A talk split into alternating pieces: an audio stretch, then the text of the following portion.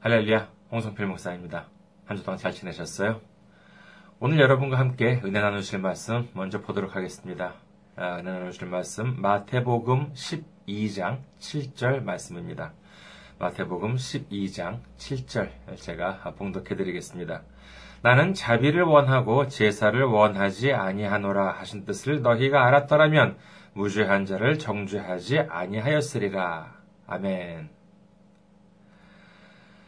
할렐루야. 하나님을 사랑하시면 아멘 하시기 바랍니다. 아멘. 지난 9월 7일부터 14일까지 한 일주일 동안의 한국 방문을 무사히 마치고 이렇게 다시 돌아올 수가 있었습니다. 그리고 예정했던 일들도요, 모두 잘 된 것 같아서 매우 다행스럽게 생각합니다. 이 모두가 우리 앞길을 인도해 주신 주님 덕분이고, 그리고 무엇보다 기도해 주신 여러분 덕분이라고 생각하고요. 정말로 큰 감사의 말씀을 전합니다. 그렇다고 모든 것이 다 마무리된 것은 아니고요.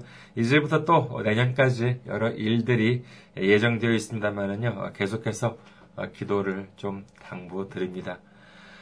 오늘 저는 여러분과 함께 인애와 자비라는 말씀으로 은혜를 나누고자 합니다. 제가 한국에 가기 전부터 한국 뉴스를 보니까는요, 참 여러 소식이 들어옵니다. 하지만 그 중에서 안타까운 것이 무엇인가 하면은요, 이 여중생 폭행 사건이었습니다.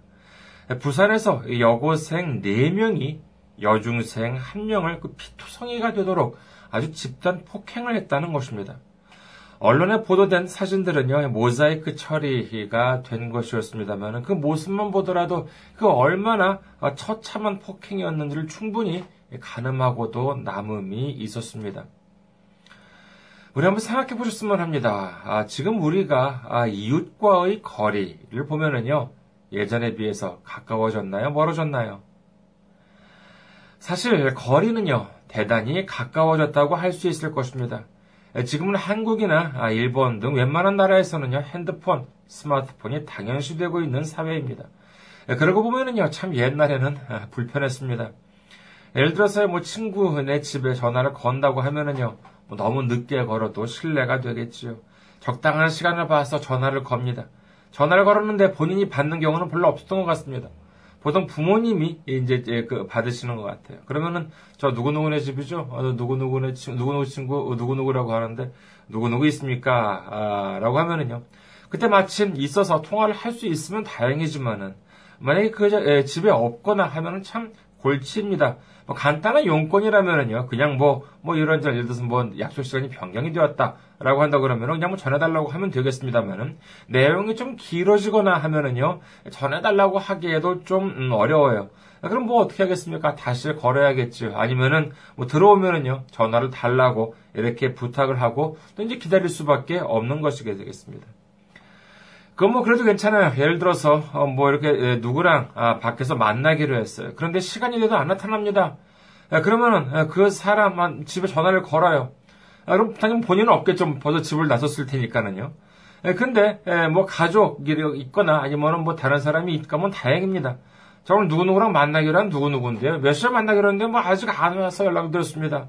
해가지고 뭐 아직 기다리고 있는데 뭐 무슨 연락이 오, 뭐, 온 거나 아니 뭐 그런 게 있냐. 아, 이렇게 해가지고, 혹시 만약 연락이 오면은요, 계속 기다리고 있다고 전해주세요든지, 뭐 이제 이렇게 연락을 하고, 뭐, 그 다음에 방법이 없어요. 그냥 기다릴 수밖에 없는 것입니다. 기다리거나, 아니면은 뭐 그냥 가버릴 수밖에 없는 것이죠. 뭐, 서울 보면은 뭐 보통 차가 막힙니까? 그래서 뭐 사람을요, 그때 당시에는 뭐 한 30분, 1시간 기다리는 것도 뭐 매우 흔한 일이었다고 합니다.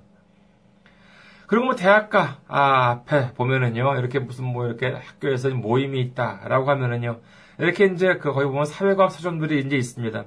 예, 보면은 거기에 보면은 이제 그 서점 앞에 여러 가지 메모들이 붙어 있어요. 어, 신림동은 당시 대표적인 서점이 전야, 열린글방, 그 다음에 그날이 오면 이라고 하는 그 세 군데 서점이 있었는데 지금은 그날이 오면이라고 하는 서점만 남아 있는 걸로 알고 있습니다. 그리고 뭔지 연대 앞에는 오늘의 책이라고 하는 어, 책방도 있었고 알서림이라고 하는 어, 책방도 있었던 걸로 기, 억을 합니다만은 예, 그런 책방 앞에 보면은 이제 그 이제 수업이 끝나고 모임이 있다 그러면은 늦게 오는 사람도 있을 거 아니에요. 그러면 그 책방 앞에 막 조그마한 메모들이 막 붙어 있었습니다. 뭐 어디 뭐 어디서 뭐몇 뭐 시부터 뭐 한다든지 장소는 어디고 뭐 이제 이렇게 에, 예, 그럼 그럼 이제 그걸 보면서 찾아가는 거예요. 에, 예, 그러한 것들이 있었습니다. 사정이 그렇다 보니까는요, 이런저런 웃지 못할 에피소드도 있었던 것 같아요. 어, 제가 들은 이야기로는요, 그래서 그런 약속이었다고 합니다. 아, 롯데백화점 지하 분수대 앞에서 어, 만나기로 한 약속이라고 해요. 혹시 그, 그런 약속을 한번 해보신 적이 있으신지 모르겠습니다. 분명 장소는 뭐예요? 롯데백화점 지하 1층 분수대라고 했는데, 그 약속된 날, 약속된 장소에 분명히 있었습니다만 서로가 만나지 못했다고 합니다. 그 이유가 뭐냐라고 하면은요, 지금도 그런지 모르겠습니다만은 롯데백화점이 을지로 명동이랑 그 다음에 잠실에도 있는데 똑같이 지하 1층에 분수대가 있다고 해요. 예, 그래가지고 정말 이렇게 똑같이 정말 분명히 롯데 백화점 지하 1층 분수대라고 했는데 정말 한 사람은 명동에서 기다리고 한 사람은 잠실에서 기다리고 아, 이와 같은 일들도 있었다고 합니다. 뭐 아무리 그렇게 혼란, 어, 뭐 이렇게 좀 이렇게 헷갈리기 쉬운 장소라 하더라도 뭐 지금 같으면 이런 문제는 안 생기겠죠. 5분만 늦더라도 곧바로 뭐 전화를 걸거나 아니면 무슨 무슨 카톡으로 확인을 할 수 있는 세상입니다. 이렇게 되니 누가 받을지 긴장하면서 친구 집에 전화를 걸 필요도 없습니다. 모임 장소를 알기 위해서 일일이 메모를 확인할 필요도 없어요. 시간을 넘어서 그리고 지역과 국경을 넘어서 이 인터넷 통해서 24시간 동안 우리들은 이렇게 연결이 되어 있고 원한다면 언제든지 말을 주고받게 받고 주고받을 수 있게 되었다는 것은 뭐 이제는 뭐 놀라울 것도 없는 그냥 뭐 완전히 상식이 되고 말았습니다. 이른바 메신저와 SNS라고 하죠. 메신저는 뭐 카카오톡이나 아, 일본 같은 경우는 라인이 대세예요. 그리고 이제 SNS, 소셜 네트워크 서비스라고 하면은 뭐 페이스북이나 트위터를 통해서 우리는 365일 24시간 동안 정말 원하는 지인과 이렇게 연락을 취할 수가 있습니다. 아마도 역사상 이처럼 이게 사람들과 사람들 사이가 긴밀하게 가까웠던 시기는 없었지 않았나 합니다. 참으로 과학이란 놀라울 따름이지요. 그렇다면 우리가 정말로 가까워졌을까요? 사실 가깝다는 것이 무엇입니까? 서로가 서로에 대해서 잘 알고 그뿐만이 아니라 서로 위해주고 서로 도와주기도 하고 서로 힘이 되어주기도 하고 사실 그것이 진정한 의미에 가깝다라고 하는 뜻이 아닐까 합니다. 상대방에게 좋은 일이 있으면 기뻐해주고, 안 좋은 일이 있으면 같이 슬퍼해주고, 위로해주고, 이런 것이 가까운 것 아니겠습니까? 이는 서로가 멀리 있다 해도 이처럼 365일, 24시간 언제든지 연락을 주고받을 수 있을 정도로 가까워졌다면요. 예전에 비해서 더욱 강한 유대감, 정말 사람들과 사람들 사이에 더욱 돈독한 그와 같은 유대감이 생겨야 당연함에도 불구하고 실상은 그렇지 않은 것 같아서 참 안타깝습니다.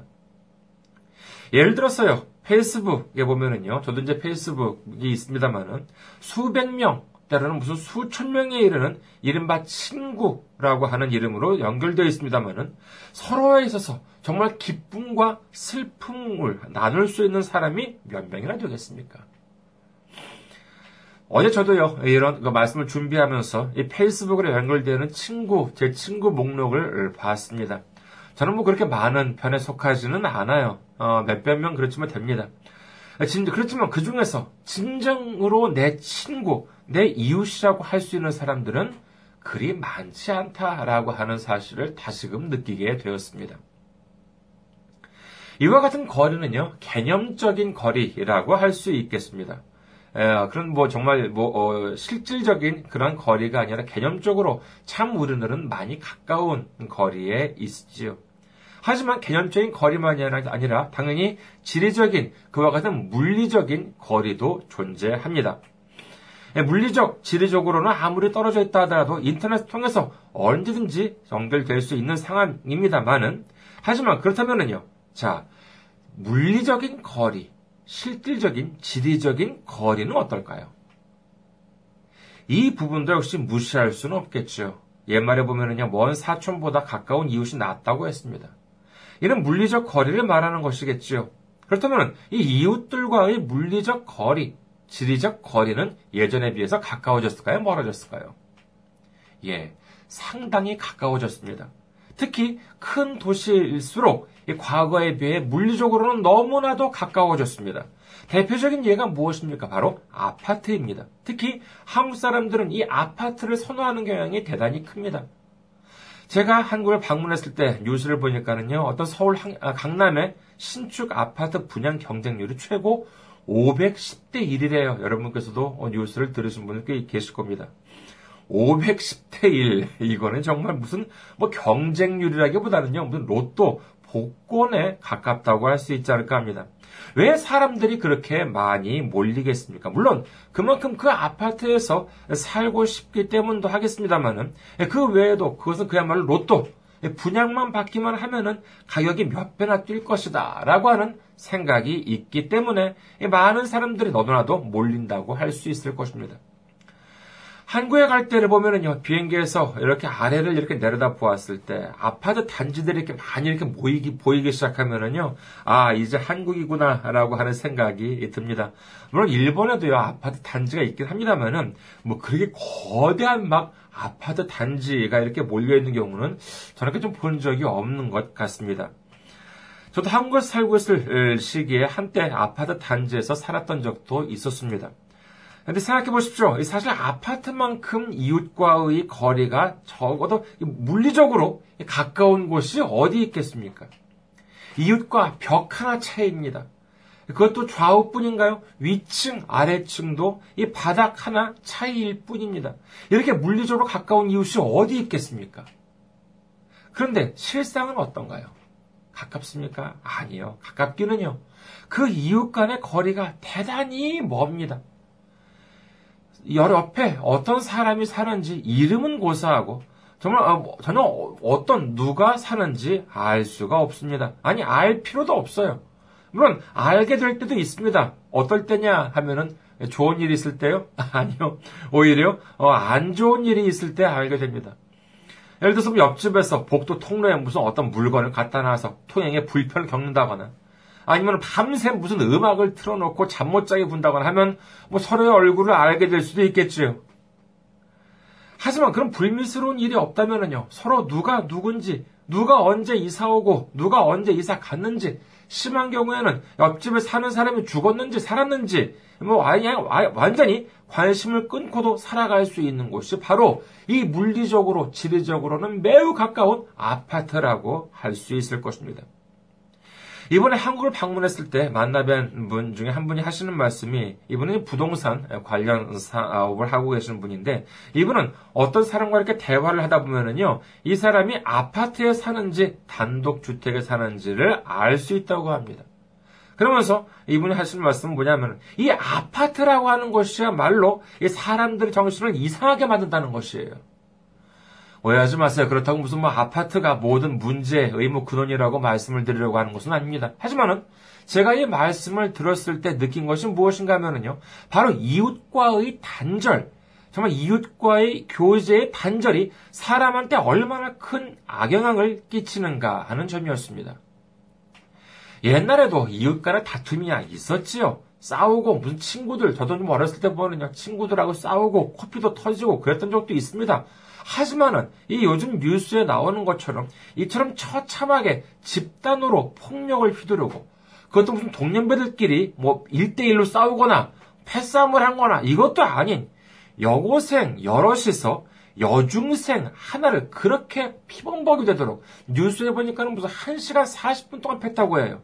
그렇게 두들겨 패고 했던 것은 익히 들어보지 못했던 것 같습니다. 이것이 무슨 이유시겠습니까? 하지만 이는요, 어, 정말 그, 어, 강 건너 불구경이 아닙니다. 이는 안타깝게도요, 교회 밖에서만 일어나는 일이 아닙니다. 교회 안에서도 이와 같은 현상들은 얼마든지 볼 수가 있는 것입니다. 교회가 부흥하고 성도 수가 늘어나면은요, 교회 안에서도 이웃이 늘어갑니다. 구역 식구들이 늘어갑니다. 그렇다면 어떻게 되어야 하겠습니까? 성도 안에 교제가 늘어가고 그야말로 먼 사촌보다 가까운 이웃이 나아야 하지 않겠습니까? 하지만 내 이웃이 늘어가면 늘어갈수록 이 물리적으로나 개념적으로나 이러한 거리가 가까워지면 가까워질수록 하물며 주님을 믿는다는 우리조차도 이웃 간의 거리가 멀어지는, 멀어지고 있다는 것을 느낄 수가 있습니다. 참 이상하죠? 교회에 보면은요, 믿음 좋다는 사람들은 많이 있습니다. 그럼에도 불구하고 이웃 간의 거리가 멀어지고 있어요. 왜 이런 일들이 벌어지는 것일까요? 저는 이 원인은요, 어쩌면은 성경 말씀의 오해에서 비롯되지 않았나 하는 생각을 해보았습니다. 어떤 성경 말씀을 오해하느냐 하면은요, 바로 마태복음 22장 말씀입니다. 마태복음 22장 35절에서 40절 말씀을 보겠습니다. 마태복음 22장 35절에서 40절 말씀입니다. 그 중에 한 율법사가 예수를 시험하여 묻되 선생님 율법 중에서 어느 계명이 크나이까? 예수께서 이르시되 내 마음을 다하고 목숨을 다하고 뜻을 다하여 주 너의 하나님을 사랑하라 하셨으니 이것이 크고 첫째 되는 계명이요 둘째도 그와 같으니 내 이웃을 내 자신같이 사랑하라 하셨으니 이 두 계명이 온 율법과 선지자의 강령이니라.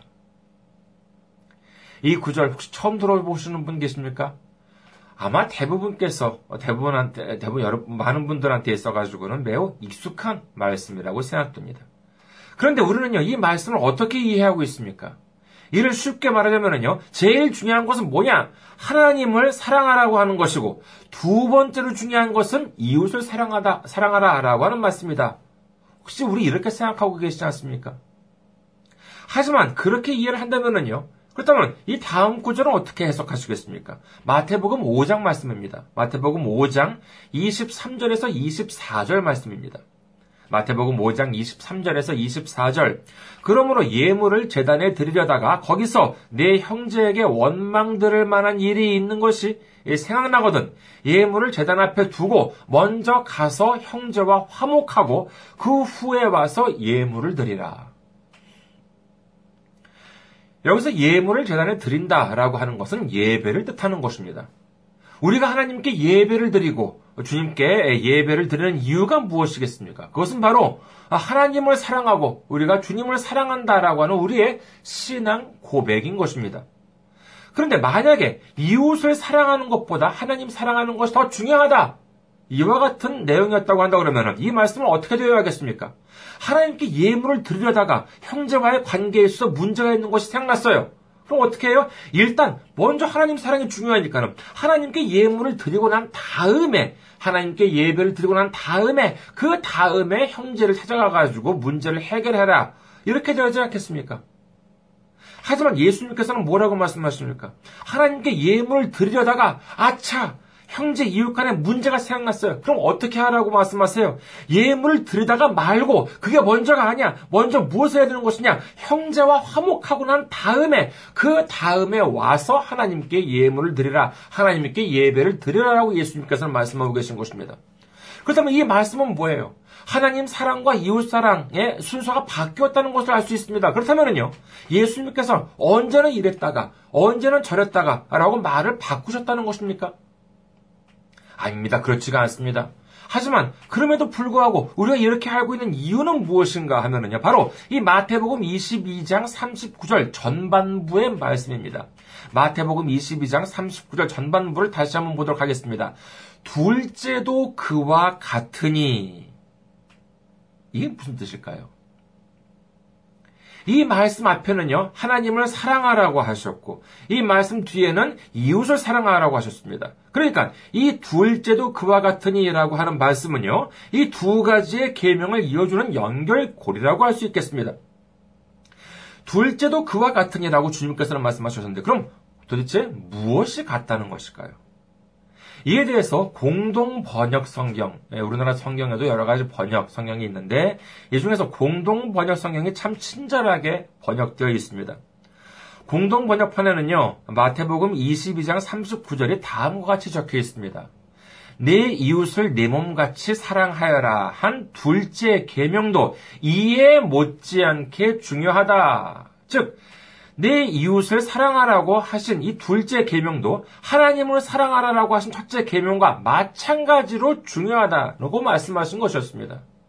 그럼에도 불구하고 하나님 사랑은 필수고 무슨 뭐 이웃 사랑은 무슨 선택인 것처럼 여기고 있는 것은 아닌지 우리 스스로를 한번 되돌아볼 필요가 있는 것입니다. 이 두 가지 계명이 무엇입니까? 예수님께서는 이 두 두 계명을 두고요 온 율법과 선제의 강령이라고 말씀하셨습니다.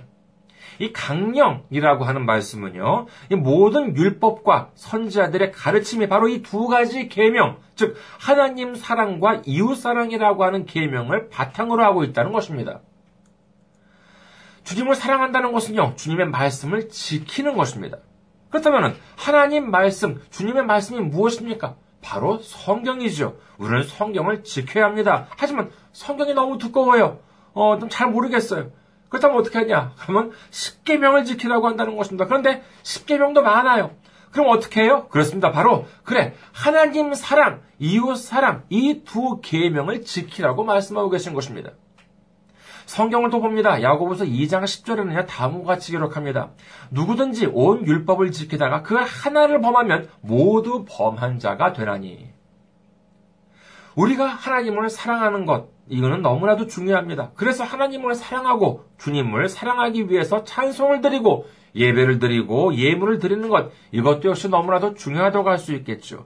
주일 예배도 드립니다. 새벽 예배, 수요 예배를 드립니다. 철야 예배도 드립니다. 하지만 그런데 뭐가 빠졌냐 하면 이웃사랑에 빠졌다고 생각해 보십시오. 이는 율법의 절반만큼 지킨 것이 됩니까?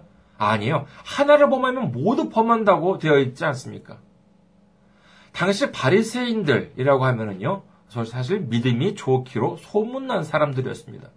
그들은 철저하게 믿음을 지키려고 힘썼습니다. 그렇죠. 그들은 그들 나름대로 하나님을 사랑하려고 했을 것입니다. 하지만 그들에게 있어서 하나님 사랑은 있었는지 모르지만은요, 이웃 사랑이 없었습니다. 하나님의 가르침을 제대로 알지 못했던 것이지요. 그들은 안식일을 지키는 것이 하나님 사랑이라고 하는 것을 알았는지는 모르지만은요. 안식일의 질병을 고치시는 예수님을 비난했습니다. 안식일의 허기를 달래는 예수님의 제자들을 보고 손가락질을 합니다. 지금 그들이 하고 있는 행동을 생각해 보시기 바랍니다. 그들은 무슨 뭐, 뭐 공자 앞에서 문자를 써? 아이, 그래도 유본수지. 감히 하나님의 독생자, 성자 하나님, 예수님한테 지금 믿음이 부족하다고 지금 가르치려고 들고 있다는 것과 다름이 없는 것입니다. 이를 보시고 예수님께서는 말씀하십니다. 이것이 오늘 본문 말씀이시죠? 마태복음 12장 7절을 다시 한번 보도록 하겠습니다. 나는 자비를 원하고 제사를 원하지 아니하노라 하신 뜻을 너희가 알았더라면 무죄한 자를 정죄하지 아니하였으리라. 이 말씀은 호세아서의 구절을 인용하신 것인데 호세아 6장 6절로 봅니다.